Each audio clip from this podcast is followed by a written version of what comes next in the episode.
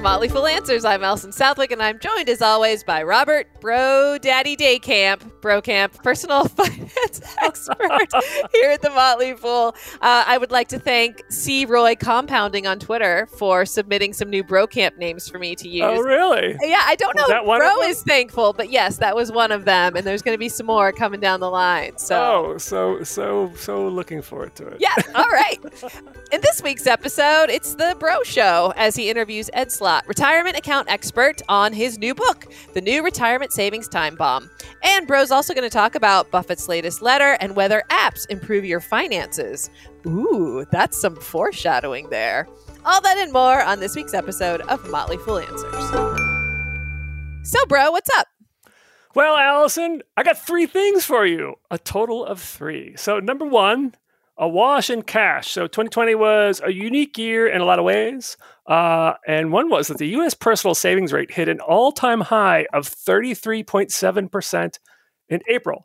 It dropped down to about thirteen percent last fall, but it has since rebounded to a current level of twenty-one percent. And that's still above the all-time high before twenty twenty, which was seventeen percent way back in nineteen seventy-five. So Americans are doing a lot of saving. We can thank subdued spending and government stimulus checks for the skyrocketing savings rate. And there's more stimulus on the way, thanks to the American Rescue Plan that will soon be signed into law. This has resulted in a lot of cash on the sidelines, also known as the money supply. In the U S, this is measured by something known as M one, which is essentially cash in circulation, you know, coins and bills and stuff, as well as in your checking accounts. And then M two, which includes M one. Also, it has things like savings accounts, C Ds, and money market funds. So if you were to look at like a graph of the M two money supply, you'd see a line that very gradually and very evenly slopes upward until twenty twenty. So in February of last year, right before the pandemic panic, the money supply was fifteen point five trillion dollars. Now it is nineteen point four trillion dollars. That is a twenty-five percent increase over the year. It's the largest year-over-year increase since nineteen forty-three. You may have heard some folks uh, are worried about higher inflation on the horizon, and this is one of the reasons. Uh, it's obviously true that many Americans are still struggling financially, but as a group, we have a lot of cash that can be put to use. If and when Americans open up their wallets again, that could be a lot of demand chasing goods and services, and in some cases, the supply is limited. Uh, to quote a recent N P R headline, American factories scramble to secure critical supplies. Uh, now, when investors fear inflation, they sell their bonds because who wants fixed income investments that will lose purchasing power? And that's what we've seen so far this year. When many investors sell their bonds, prices go down and the rates go up, which is why the ten-year Treasury is back to one point six percent and the rate on the thirty-year mortgage is back above three percent. And when rates go up, the prices of existing bonds go down. The Vanguard Total Bond Market E T F is down more than three percent so far this year, which is actually a pretty big decline for bonds when you're looking at a period of just ten weeks or so. This brings us to item number two, Buffett on the bleakness of bonds. So on February twenty-seventh, Berkshire Hathaway released the latest edition of Warren Buffett's annual letter to shareholders. And I've been at the Fool for more than twenty years, and I can't remember a time when one of his letters received less attention. It's possibly because the investing world nowadays is focused more on things like GameStop and Bitcoin and the soaring prices of Doctor Seuss books. Uh, it likely doesn't help that Berkshire stock, like many value-oriented investments, hasn't exactly been setting the world on fire. Its annualized return over the last three years is a little under seven percent a year, compared to more than fourteen percent for the S and P five hundred. Plus, frankly, the letter doesn't necessarily break new ground. But I think it's still a worthwhile read, and I'm not just saying that because I'm a shareholder. And uh, frankly, with Buffett turning ninety last year, I feel like we got to treasure every letter we still get from him. So just some highlights for me from this year's edition. Uh, I thought it was interesting that actually Buffett spent some time talking about one of his mistakes, which was paying too much for precision cast parts in two thousand sixteen. He wrote it was, quote, far from my first error of that sort, but it's a big one, end quote. And I just think it's good to know that even one of the most successful investors of all time doesn't have a perfect record. We often say here at The Fool that you should expect as much as forty percent to fifty percent of your investments will be disappointments, uh, but the other investments will hopefully do well enough to make up for them. Uh, Buffett also discussed the four most valuable business, businesses among Berkshire's many holdings, and they are the insurance operations, the B N S F Railroad, Berkshire Hathaway Energy, and its stake in Apple. Berkshire actually owns five point four percent of outstanding Apple stock. In discussing the insurance operations, Buffett highlighted the advantage Berkshire has by being able to invest the float of its insurance operations. Most competitors don't have that luxury, and instead they have to invest in bonds. And this, according to Buffett, does not bode well for those companies or for investors looking for income. He wrote, quote, bonds are not the place to be these days. Can you believe that the income recently available from a ten-year treasury bond has fallen ninety-four percent from the fifteen point eight percent yield available in September of nineteen eighty-one? In certain large and important countries, such as Germany and Japan, investors earn a negative return on trillions of dollars of sovereign debt. Fixed income investors worldwide, whether pension funds, insurance companies, or retirees, face a bleak future, end quote. Uh, the solution, of course, for Buffett is that you invest as much as you can in the stock market, and that may be appropriate for you, uh, dear Answers listener, depending on your you know risk tolerance and time horizon and all that stuff. But for me, it also means that any money you want to keep out of the stock market and you want to keep it absolutely safe, you might want to favor cash over bonds for a while here. And item number three, in next week's episode, we're going to feature a couple of guest fools who will talk about their favorite personal finance tools. And in preparation, I came across a study that was originally published last year, but it was recently updated. And it's entitled, Mind the App, Mobile Access to Financial Information and Consumer Behavior from Yaron Levy and Shlomo Benartzi. So what they basically did was they studied the behavior of people who used a personal finance tool on their computer for several months, but then began using the tool's phone app when it became available. And essentially, they were wondering whether having financial info info on your phone changed behavior. And the answer is yes. They found that discretionary spending declined eleven point six percent after people downloaded the app. And it was most pronounced in spur-of-the-moment categories such as entertainment, restaurants, and clothing.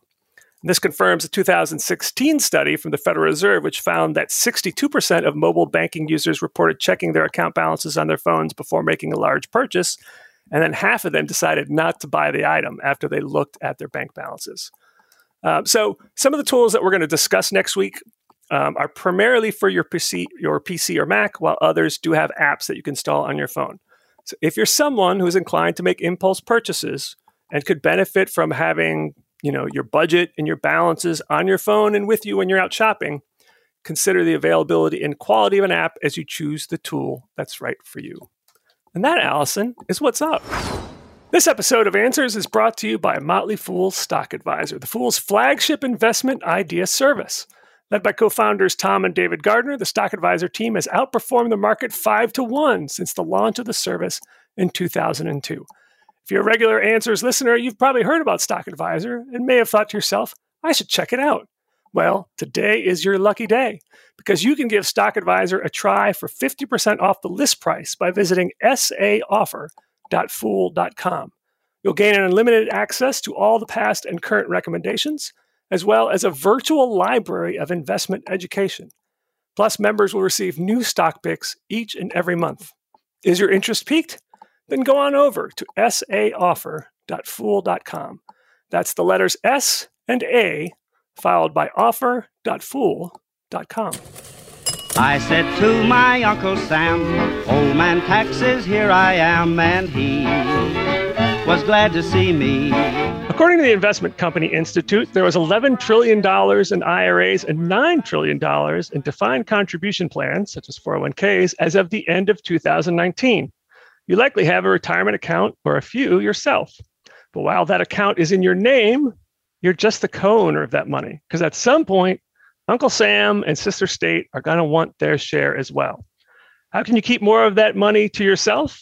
Here to provide some suggestions is Ed Slott, widely considered to be America's number one expert in I R As and four oh one k's, and he's out with a new book entitled The New Retirement Savings Time Bomb. Ed, welcome to Motley Fool Answers. Great to be back here again. It's good to see you. Love the book. four hundred pages of outstanding retirement account goodness. It may sound boring to some people, but Ed keeps it funny. So totally recommend it. I've marked up the book, just about every page. But so you let's jump. I've marked up. I've marked up this book. Now, if you're not watching on video, I'm showing you one volume of the tax code that just includes section four oh one to four oh eight, the everything about I R As and Roth I R As. So I turned that into this, the book we're talking about now. So you don't have to do that. So for people people who can't see that book it, and who remember phone books, it's like twice the size of a phone book. It is a That's lot of one stuff. Volume. That's crazy. All right, so let's get into it here. What is the the new retirement savings time bomb? Well, it's like that song. I remember the old boss. I forget the who. Who's the new boss? What are those words? I, uh, the new boss, the old boss, whatever it is. Welcome to the new. You know the song. I can't think of the lyrics now. You know the one I mean? Won't I don't know. Again? All right. Anyway, it's the same as the old boss, the new boss. Anyway, the but it's worse. There are new and even more severe threats to your retirement savings. And you put it best. Uh, I always say Uncle Sam is a partner on your account, but I like co-owner. I think that's more dramatic. So that the uh, ticking tax time bomb, say that three times fast, ticking tax time bomb is the tax building up in what may be your largest single account, your largest single asset. For many people, larger than the value of their homes, your I R A and four oh one k. It's a big bag of tax. And you won't find that out. Some people know it and bury their heads. But when do you realize it? At the worst possible time. When you reach in to get yours in retirement and you find out, wait a minute, who's this guy, Uncle Sam? I thought this was my account. And it's a big problem because that's the worst time to get hit with the tax bill, just when the paychecks stop and you're the most vulnerable. And who knows what future tax rates could be. So your retirement savings are at high risk. That's what I call the ticking tax time bomb. It's going to go off the minute you need it the most. So I propose a bunch of things you can do now, basically my five-step plan in the book to move your money from accounts that are, well, I like to say forever tax to never tax, because I love tax-free. That means you keep all your money. No partners, no co-owners. All right, so when you're talking about tax-free accounts, of course, people think of the Roth. You're a big fan of the Roth, have been for many, many years. Many people will follow a rule of thumb that says, well, uh, if I'm going to be in a lower tax bracket in retirement, I should stick with traditional. Is that still a good rule of thumb? No. In theory, it is. But in but in practicality, in reality, almost nobody that has saved any kind of money for retirement is going to be in a lower bracket in retirement. You know, for years, I've had clients uh, tell me this, and doing taxes for over forty years. I don't do them anymore. Uh, but I used to, and people used to be amazed. I would have retirees come in and they say, how can it be I have more income now than I was work than when I was working? It's called R M Ds, required minimum distributions. And if you do nothing and you've built up a healthy retirement account, guess what? The mandatory distributions from those accounts can exceed what was your income from working. Not only that, I worry about what future tax rates might be, given our level of deficits and debts. So even a low bracket, even if you say, well, I'll be in a lower bracket in retirement, Uh, who knows what the lower bracket is? And there's another more devious item there. And this involves married couples. Married couples might say, well, we'll be in a lower pra- bra- bracket in retirement. Neither of us will be working. Well, with most married couples, I'm going to go out and make a bold prediction. One of them will die first. When that first spouse dies, and most people leave everything to their husband or wife, the surviving spouse. So let's say the husband dies first. The wife inherits everything he had. So now she has everything they had together. Her income is roughly the same income they had together, other than maybe some adjustments for Social Security, except now her rate goes through the roof. Now she's in a much higher bracket because she's filing at single rates. She doesn't get the married joint rates. That's what I call the widow's penalty. Most people don't look beyond that. So you have to look to the end of when this money will actually be taxed. Now, here's the thing I love about the Roth. Let's say I'm wrong about everything. And you're right. I'm a big Roth fan because I love tax-free. I like to get rid of the problem. This is why I love root canals. Why? It gets rid of the problem. I take the pain up front, never have to worry about cavities or anything else. Now I just found out that root canals can go bad and you have to do them again, but maybe bad example. Uh, this is why I love Roth I R As. Let's say I'm wrong about everything and tax rates don't go up. Maybe they even go down. I doubt it. Here's what I love about the Roth or any financial decision. Before you make any financial decision or any decision, I guess, in anything, you always want to look to the worst case scenario. What if I'm wrong about everything? So the worst case scenario, if you convert to a Roth, you've locked in a zero percent tax rate for the rest of your life. And even after the new SECURE Act eliminated the stretch I R A, you can still go out another ten years to your children and grandchildren, all growing tax-free. You keep every cent. So locking in a zero percent now rate now, guaranteed, it's not a bad consolation prize. You can't beat a zero percent rate. What do you want them to pay you?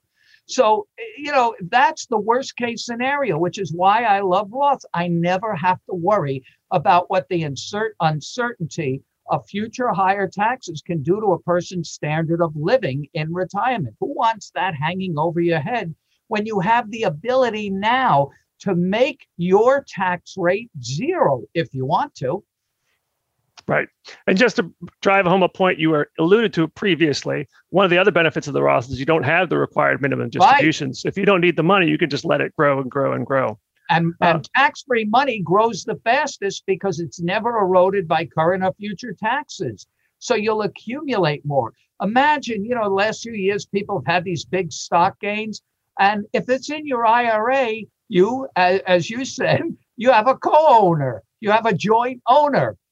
If it grows in your Roth, you're the only owner. You keep one hundred percent. That's what real accumulation is.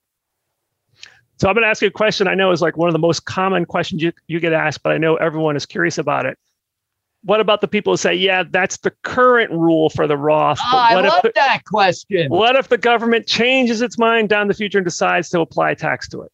You know what? That is the number one question I get in seminars. You know, back in the day, I used to go out and do seminars. I would get on something called an airplane, go to an airport, and go into these big buildings called hotels. They were all over the country, and people went there. It was back in the, you know, the golden age. So now we're doing this virtual thing. And every time I did one of these programs, and I would talk about, you know, excitedly about the Roth and tax-free and keeping more of your money, somebody would always get up and ask the question you asked, but not as nice as you asked it.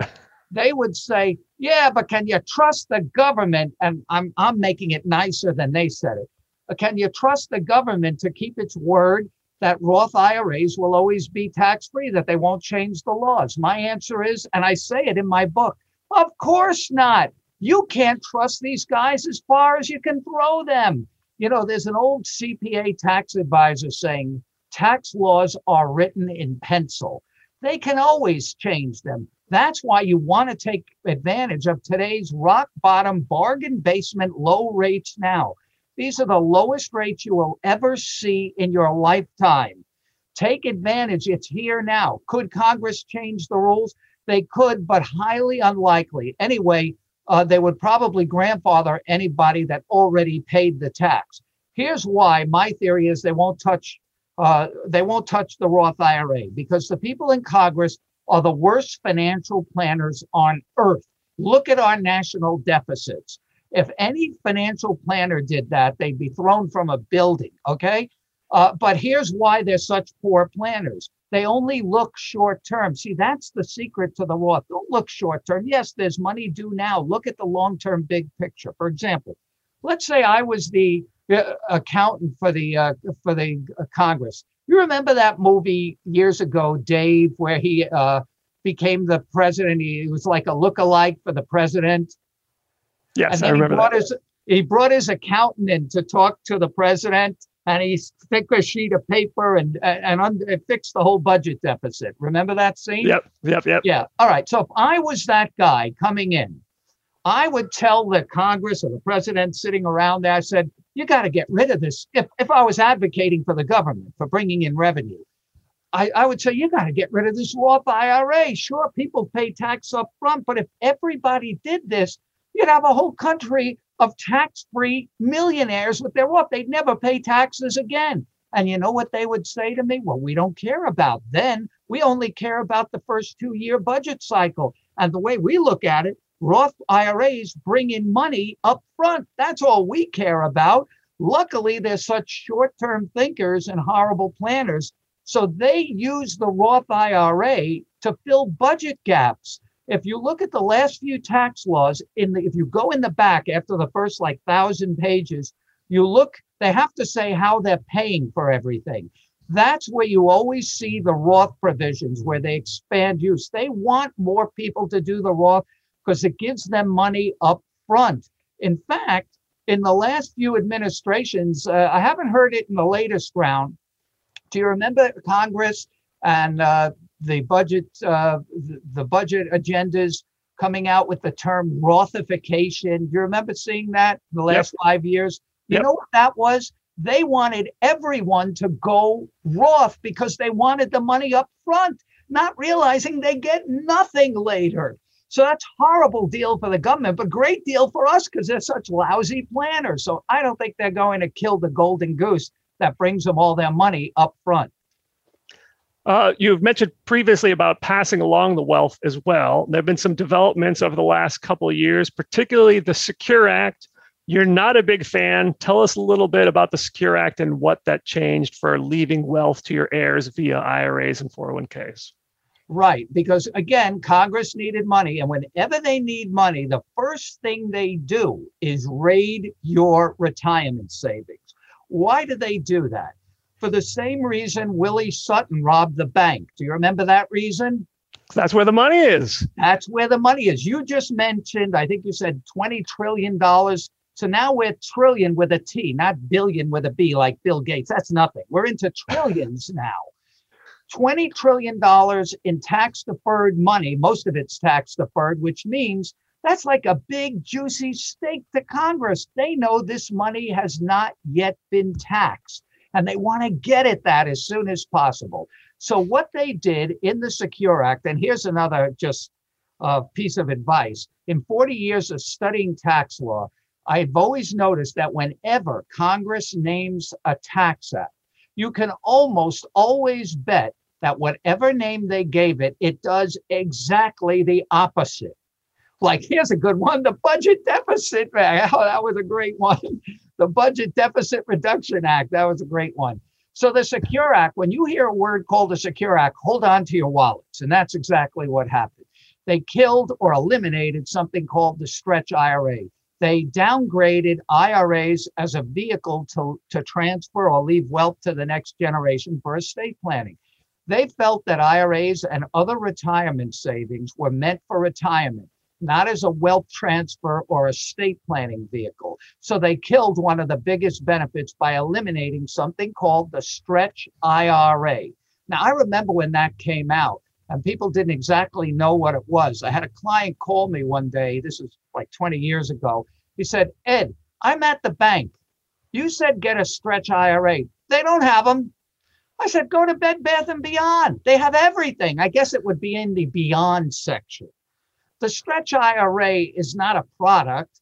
It's, oh, and if you go to Bed Bath and Beyond, don't be a sucker. I don't know anybody who doesn't get a twenty percent coupon. It's in the mail for everybody in America every day.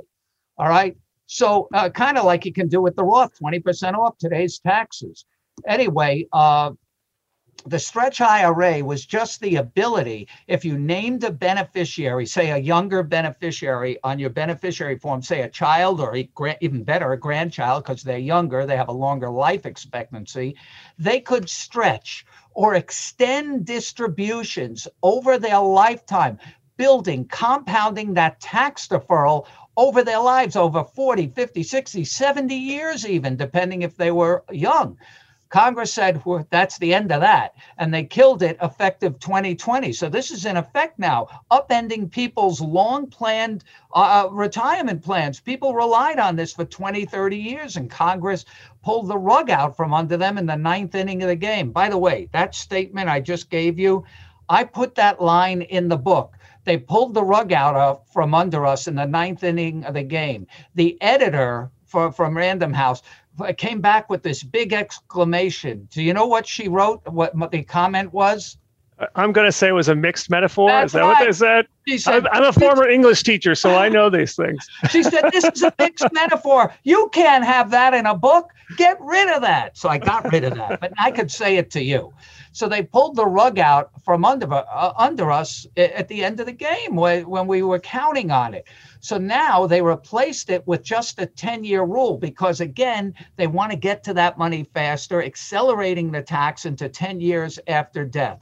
What this does is exactly what Congress intended. It downgrades I R As for estate planning purposes. It makes them a lousy asset to leave to heirs. It was always a problem because it's loaded with tax, but at least you had the stretch to stretch it out. Now it's a bigger problem. The Roth is a better solution, even something like life insurance. And I don't even sell life insurance. I'm a tax advisor. I don't sell stocks, bonds, funds, insurance, annuities, none of that. Uh, that's why you can depend on the advice I give you is independent, objective, unbiased. My only bias in the book is to against taxes, to pay less taxes so you keep more of your money. That's the whole theme of the book, and how to do it, and how to do it now before they jack the rates up again. So with the life insurance, it's similar to a Roth I R A. I say the same thing. Take down that heavily taxed I R A now at, at rock bottom rates. Remember, the taxes are on sale. Unlike sales in stores where people rush to, you don't actually have to buy the thing in the store. Sorry to say. With taxes, you do. It's not if, but when. So as long as you know you're going to have to pay it, get rid of it now before the value goes up and before taxes go up. And so you take it down now. We mentioned a Roth conversion, but you could also put it into a permanent life insurance policy that also grows a cash value tax-free. It can be drawn on during your life, not for everybody, but you know, you should speak, always speak to your professional advisors on this. But uh, if you need the money during your life, you could pull it out tax-free. You never have to worry about future taxes. And if you don't need it, like most people don't, you leave it to your children or grandchildren. It can simulate the stretch way better than the stretch because it's tax-free, and you don't have any R M D rules, and you don't have these complicated beneficiary rules, and you don't have these complicated I R A trust rules. You don't have any of that. You can get larger inheritances, more control, and less tax. And that's what I named the insurance chapter in my book. I call it the power of life insurance as a planning, as a tax planning vehicle. Everything in the book is geared to, at the end of the game, you having more of your hard-earned money, being able to enjoy more, less tax, and more to pass on to your loved ones, also tax-free.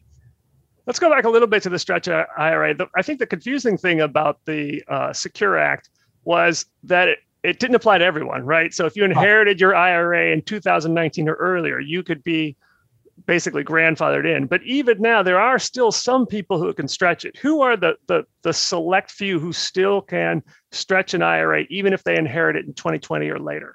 Yeah, this is a group that Congress named, and leave it to them to come up with these names. I did not make this up. Eligible designated beneficiaries that we in the tax jargon world call now E D Bs. Oh, is that person an E D B? Not me. I wasn't an E D B. No, you want to be an E D B.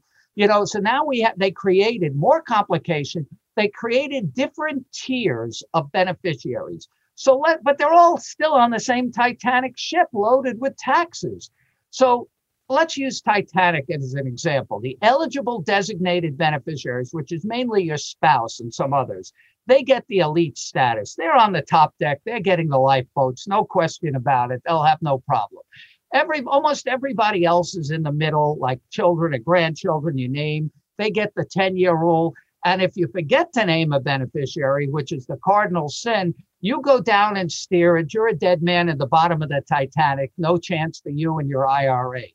So they have these three tiers of beneficiaries. So there are five exceptions to the elimination of the stretch. But the big one is the surviving spouse. The tax code, one thing I have to say about the tax code, it always protects a surviving spouse in almost every case.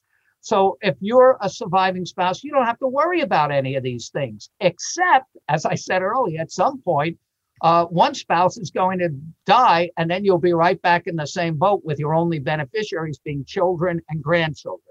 There are other exceptions to the stretch, but uh, minor, uh, like minor beneficiaries are one.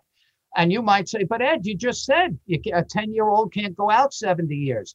They can if they're your beneficiary, not grandchildren. But what are the odds of somebody dying with an I R A, say at age eighty, having a twelve-year-old child? The only one I can think of is Tony Randall, and he's dead. So whenever I mention that, somebody says, oh, what about Mick Jagger? Mick Jagger doesn't have an I R A. He has something much better. It's called royalties and the ability to perform till one hundred fifty years old. All right. Uh, so the minor exception doesn't really apply to that many people. It's the minor beneficiary of the deceased owner. Maybe it, it's more likely to happen if somebody dies in their forties and they have a fifteen-year-old child. But chances are if they're in their forties, they probably haven't accumulated that much. Uh, and it's not as big of an issue. Plus, even the minor exception ends when they hit majority, which is age eighteen in most states. They can go to age twenty-six if they're still in school. But after that, back to the ten-year rule.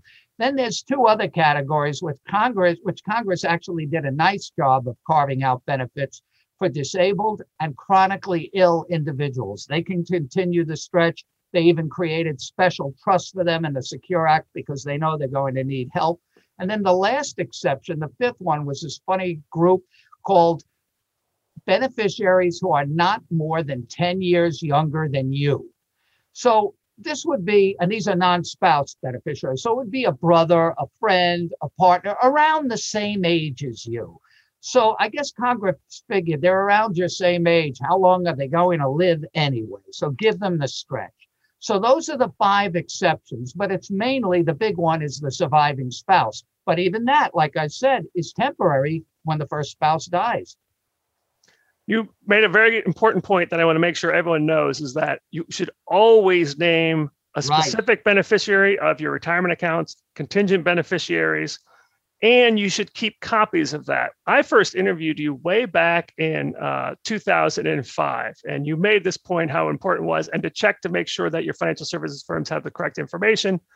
And I got this email from one of our readers that I just read your interview with Ed Slott and decided simply to make sure that my husband's I R A beneficiary form was in order. To my horror, I discovered that my brokerage firm had mixed up our paperwork and listed our youngest daughter as the primary beneficiary. This kind of stuff actually is surprisingly common. And the, the solution is to have the copy in your record so that they don't mess it up. And the big part is, remember, the beneficiary form, unbeknownst to most people, overrides your will. You can have everything correct in your will. People think, oh, I have a will. I have my plan. No, you don't have a plan. The, uh, the I R A beneficiary form overrides. And if it ends up going through your will because you don't have a beneficiary form, then you're in worse shape. Then you go through probate, mo- mo- might go to an unintended beneficiary. Probably the worst situation of not updating a beneficiary form, especially after a life event. What do I mean by life event? A birth, a death, a marriage, a divorce, a remarriage, you had a new grandchild, change in the tax law. So this thing has to be updated. The worst situation is divorce. This is where we see the, the biggest horrors. Somebody gets divorced, they're going through all this paperwork, they have accountants, financial advisors, attorneys filling out all kinds of paper. And the one paper that is never filled out After after the divorce is finally resolved after years is updating I R A beneficiary forms. Then somebody dies. It goes to the ex-spouse because she was never removed. And then the family's in shock and it overrides the will. So if you've had one of these life events, make sure you update your beneficiary form. As you said, primary beneficiary, contingent beneficiary. And in light of the new tax law, you may want to see maybe that you named a trust as a beneficiary. It may not work after the SECURE Act. The last part of your book deals a lot with avoiding estate taxes. And someone might say, well, this year the exemption is eleven point seven million dollars, twice that for a married couple. I don't have anywhere near that amount of money. why should I worry about estate taxes? Because that's the one tax that is probably the easiest for them to increase, either by increasing the rate or decreasing the exemption. If you do nothing, the exemption is slated by law to go back to half, half after twenty twenty-five. They won't get a lot of pushback. You know, one thing Congress knows is the best people to tax are rich people, but there's only one group better to tax than rich people, rich dead people. They don't vote, they don't complain, they don't write letters to their congressmen.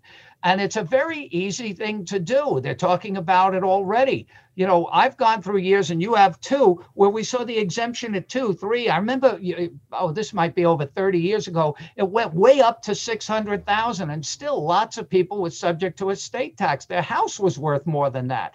And the rates for estate tax have been as high as fifty-five, sixty, even higher percent.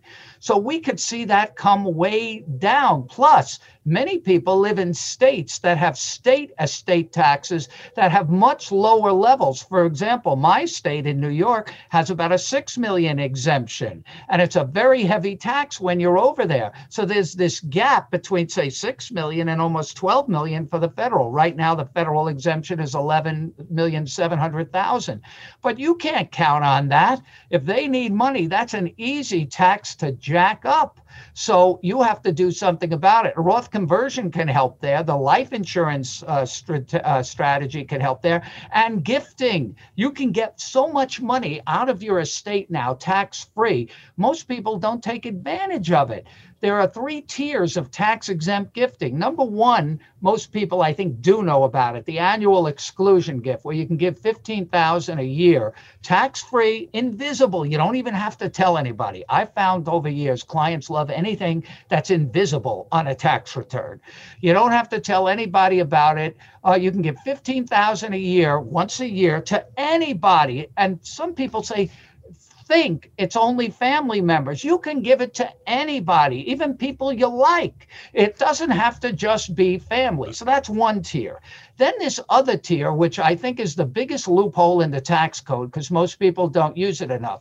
The first tier, I said, was limited to fifteen thousand to an unlimited number of people once a year. This next Uh, tax-free exclusion, estate exclusion, and gift. Remember, you can use this exclusion during life, and the fifteen thousand doesn't cut into your eleven million exemption. The second one doesn't either. These are direct gifts you make for the benefit of people for tuition or, or medical expenses.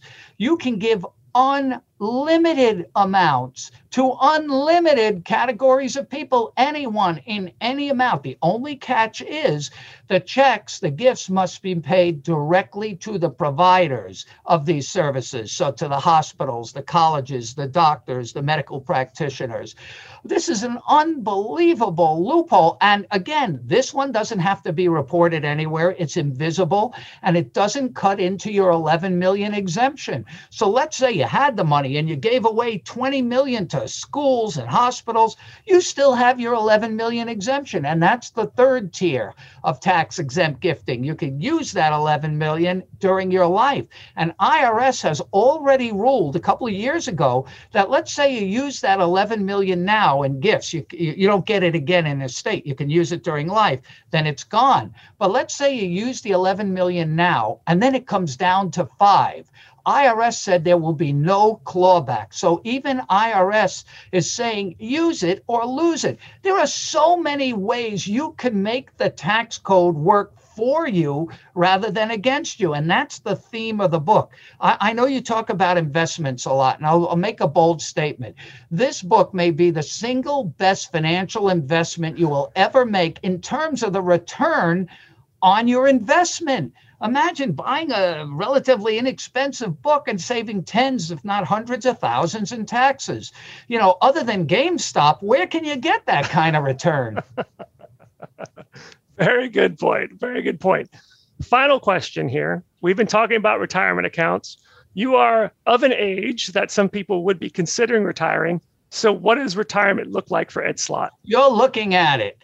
You're looking at it. I have more energy now than I ever did, especially I love, I get all excited, as you can tell, when a new book comes out, and I'm always working on new projects. We train financial advisors, as you know, all over the country, all doing it virtual now. I like to get back on the road soon. You know, this March tenth, I guess that's next week, depending on when you're hearing that. Well, depending on whenever you hear about, now March tenth will be March tenth, I guess, will be one year since I've been on a plane. And that's from somebody that's been on a plane almost every day for the past twenty years. So I want to get back out there. But this is what I love doing. I love seeing the reaction. You know, we train a lot of financial advisors, and I get those kind of letters like you get. They send me things that they've done for their clients. So the reach is unbelievable. The amount of money we're putting back into families' hands just by doing great tax planning. See the difference. This is where you make all the money in taxes. In the market, yeah, you make money, it goes up. It goes down, you lose money. But if it comes back up, you get it back. If you lose money to taxes, you're never getting that money back. That's a one-way street. So I also uh, advise you or warn you about a lot of the landmines and tax traps in the code, because this area of taxes is not only complex. I make it easy and fun, as you know, by looking through the book. Just like this. You'll have fun reading it, believe me. And then you're saying, but Ed, you're talking about death and taxes. Yeah, so that's fun. I mean, if it puts more money in your bank account, that's fun. If it leaves more, more to your family, it's fun.